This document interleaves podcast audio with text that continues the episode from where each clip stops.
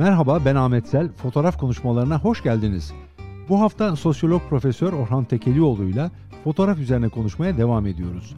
Geçen yayında selfie yeni teknolojilerin sağladığı bir olanağın aşırı kullanılması diyen Tekelioğlu bunun bir öncesi olduğunu da hatırlattı ve selfie ya da öz çekimi sosyoloji bilimi ışığında nasıl tanımladığını anlattı.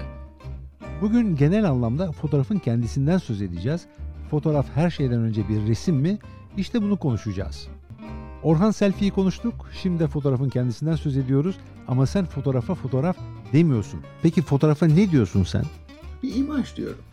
Yani bunu ben durup dururken de söylemiyorum. Çünkü bunun esasının ne olduğunu düşünüyorum. Bir şeyin temsiliyeti anlamında. Başta da böyle bahsettiğim hani o dönüşümler var ya yani gazetelerinde arkasında padişahın buyruklarını söyleyen dellallar, ona karşı kulaktan kulağa e, yayılan paylaşımlar var. Yani şunu söylemeye çalışıyorum. Bunun resim olarak söylenmesi sadece bizim toplumumuza özgü değil birincisi yani. Picture picture'dır yani. İngilizce'de de bunu böyle kullananlar var. İkincisi mesele teknolojik değil ki. Mesele kavramsal. Kavramsal olarak biz ne yapıyoruz orada? Çünkü fotoğraf diyenler sanki bir gerçekliğin resmedilip bak yine hala onu kullanıyorum peki. Gerçekliğin yakalanıp bir tür dondurulup bize sunulduğunu iddia ediyorlar. Ben öyle düşünüyorum en azından. Ben de diyorum ki onu okumaya başladığın anda o resme bakmaya başladığın anda sen onu kurmaya başlarsın. O nedenle resim kurgusal bir şeydir. Dinleyicilerimiz hatırlayacaklar konuşmamızın ilk bölümünde selfie yani öz çekimi konuşurken gerçek ve doğru kavramlarından söz ettik Orhan. Burada doğrunun yeri var mı? Baştan sona doğru bu. Zaten resim bence bir başka hakikattır. Bir hakikat kompozisyonudur. Biz bir resme baktığımız zaman bir hakikatin peşine yani o kamera durup dururken oraya dönmüyor ki. Bir şeyi yakalamak için dönüyor o yakaladığı şeyin yani ben tabii şöyle bir şey söylemiyorum aman yanlış anlaşılmasın gerçeklik yoktur falan demiyorum. Gerçeklik vardır ama insani özneler onu hep bir hakikat çerçevesinde arar, bulur, yorumlar. Benim söylemeye çalıştığım o. Yani aklımız çok idealist ne yazık ki öyle diyeyim. Ama amaçlarımız çok realist olabilir. Türkiye'de fotoğrafçılar genellikle fotoğrafa resim denilmesini pek sevmezler. Siz resim diyerek bu işi küçümsüyorsunuz derler. Sen buna nasıl bakıyorsun? Küçümsüyor muyum? Aksine onu sanatsal ya da neyim daha derinleştiriyorum ya. Ya o arkadaşlar da bunu anlamıyorlar. Benim elimde bir kere bu fotoğrafın sanatı var, bölümü var, kitabı var. Benim onlarla alıp veremediğim yok. Ama onların anlayamadığı şey şu. Yani müzisyen, ben müzikle de çok, müzik çevrelerinde çok bulunduğum için. Onlar kendilerinin yarattığını düşünüyorlar o müzikleri ki onlar yaratıyorlar tabii ki. Ama onların müziklerini onaylayacak, değerlendirecek, ikna olacak insanlar dinleyiciler. Ben e, fotoğrafa bir bakan olarak konuşuyorum. Kur'an olarak konuşmuyorum. E onun için de bana sundukları onların bir hakikat. Ben de ona resim diyorum. Bana verdiğiniz resim. Siz istediğiniz kadar fotoğraf çekin. Ben sizin fotoğraf çekmenizi ne yargılarım ne şey yaparım. Eğer bir teknik mesele ise hiç anlamam. Ama ve lakin eğer benim ona bakıp ne dediğimi düşünüyorsanız benim için o bir resim. Çünkü teknik olarak 16. 17. 18. yüzyılda neden resmi yaptılarsa ressamlar siz de aynı şekilde yapıyorsunuz diyorum. Bu tabii ki sanattaki o yani içine oynanan şeylerle falan kapsayan bir şey değil. Öyle resimle Pollock resminden bahsetmiyoruz tabii ki yani. Ben içinde hani bir narasyonu, bir anlatısı olan figüratif bir resimden ve figüratif zaten fotoğraftan bahsediyorum. Başka bir şeyden bahsetmiyorum. Ama hala ikna da edin, edememiş olabilirim tabii ki. Orhan Türkiye'deki fotoğraf çalışmalarını izliyorsun. Gördüğün işler, çalışmalar konusunda ne düşünüyorsun peki? Ya çok ilginç geliyor bana Türkiye'deki fotoğraf. Yani aslında birçok şey ilginç geliyor da şöyle yani bu teknoloji geldiği zaman tabii onun arkasındaki ekoller, eğilimler falan da direkt geliyor. Ve biz her şeyi sonradan öğrenen bir şeye dönüşmüş oluyoruz eğer teknolojiyi biz üretmediysek. Mesela şiir için bunu söyleyemem çünkü Osmanlı döneminde çok güçlü bir şiir vardı. Daha önce de vardı. Türk şiiri böyle kuruldu ama Türk romanı yıllar içinde Türk romanına dönüştü bence. Önce biraz Batı romanına benzedi. Sonra dönüştü. Biraz daha melezleşti falan filan. Şimdi fotoğrafta da yani ben mesela fotoğraf çeken arkadaşlarımla konuşuyorum. Mesela şu provokatif soruyu sorduğum zaman çoğu cevap bile veremiyor bana. Yani mesela neden köy evlerinde o fotoğraflar ta yukarılara asılır? Değil mi şimdi? Mekanda fotoğrafın kullanımı bana sorarsan bir sosyolog için en ilginç şeylerden biridir. Bence sizin için de olmalı ama neyse en azından benim için çok ilginç. O, o resimler niye yukarıda? Yani ve ne tür resim onlar? Niye yukarı yukarı koyuyorlar? Değil mi? Ya mesela böyle bir soru var. Ya da bir de şey derler suret. Yani kendi selfilerine ya da selfie demeyeyim ama vesikalarında kullandığı o vesikalık fotoğrafa suret der. Anadolu'da birçok insan. Gittim bir suretimi çektirdim der. Artık kalmadı belki. Belki büyük şehirlerde kalmadı. Çünkü bu dijital birçok kelimemizi de değiştirdi. Peki neden o suretler, fotoğraflar köy evlerinde yükseklere konur? Neden koyuyorlar? Çünkü bana sorarsan mesela orada bir İslami kültürün etkisi olsa gerek. Yani başka ne konur yukarıya diye düşünüyorum o duvarlara. Kur'an konur mesela. Kutsal kitabı da oraya koyuyorsun. Ve o fotoğraflar kimlerin fotoğrafları oluyor? Genel olarak ailenin atası, büyüğü, sevileni yani yarı kutsal diyelim ama tam da değil çünkü öyle bir şeye de imkan yok. Koyamazsın tabii yani. Tanrı'yı resmedemezsin, peygamberi resmedemezsin ama dolaylı olarak mesela bir Alevi evindeysen işte Ali'nin bir resmini de koyabilirsin. Orada zaten fotoğrafla resim de karışıyor koyduğun şey bazen resim oluyor. Duvara bir şey de asabiliyorsun. Yani bu imajlar üstüne düşünmeden Türkiye'yi anlamak pek kolay değil bence. Yani böyle düşünen az.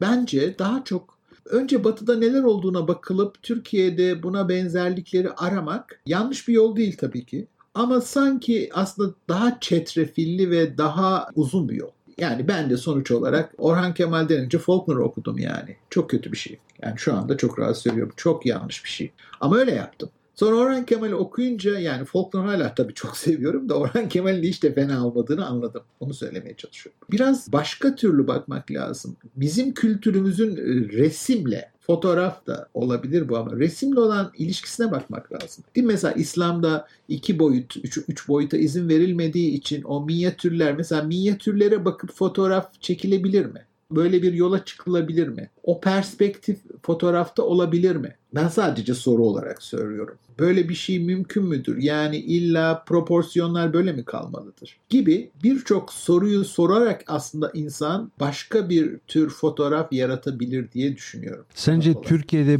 bu yolu kat edenler var mı? Onu tanımıyorum. Bilmiyorum. Gerçekten bilmiyorum. Ama resim sanatında var tabii ki yani. O tip e, bizim öyle tabii. ressamlarımız var tabii, ki tabii bunu çok güzel kullandı. Onu çok güzel dönüştürdü ve dünyada takdir etti yani. Şimdi e, fotoğrafta var mı diye ben sana sorayım. Bilmiyorum gerçekten. Böyle düşünmek kolay değil çünkü.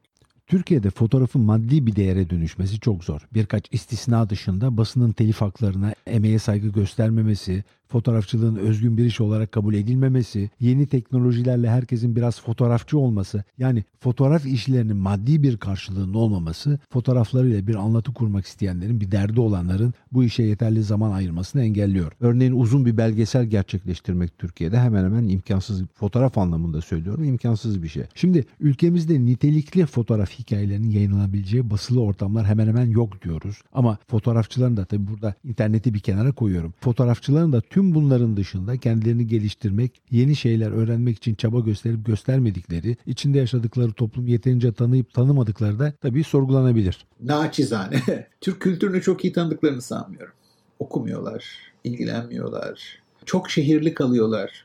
Şehrin de merkezini iyi biliyorlar ama kenarlarına, köşelerine, varoşlarına gitmiyorlar. Çok sınıfsal meseleler var burada. Sınıfsal ve katmansal bizim sosyolojide kullandığımız ikinci terim o. Yani aynı katmandan insanlarla görüşüyorlar. Başka mahallelere de gitseler. Kesemiyorlar o seçkinci e, bakış açılarını. Koparamıyorlar. Yani çok zor bir şey ya. Ama bir şey söyleyeyim mi? Bu dediklerimi yapsalar önlerinde öyle bir ufuk var ki öyle şeyler yapabilirler ki kendileri bile şaşkınlık geçirir. Çünkü yani gerçekten hani o köy evlerine gidip o fotoğraflara bakmak ve anlamak lazım. Sadece örnek olarak verdim. Başka şeyler de var. O duvarlara asılan ceylan resimleridir de ondan sonra değil mi? Neler var? Bizim görsel kültürümüzü çözmeden fotoğraf kültürünü anlamamız, geliştirmemiz mümkün mü acaba? Eğer bir Türkiye fotoğrafı geliştireceksek. O görsel kültürün ucunda halı desenleri neler neler var yani yani. Bu ülkenin insanı pek sever aslında.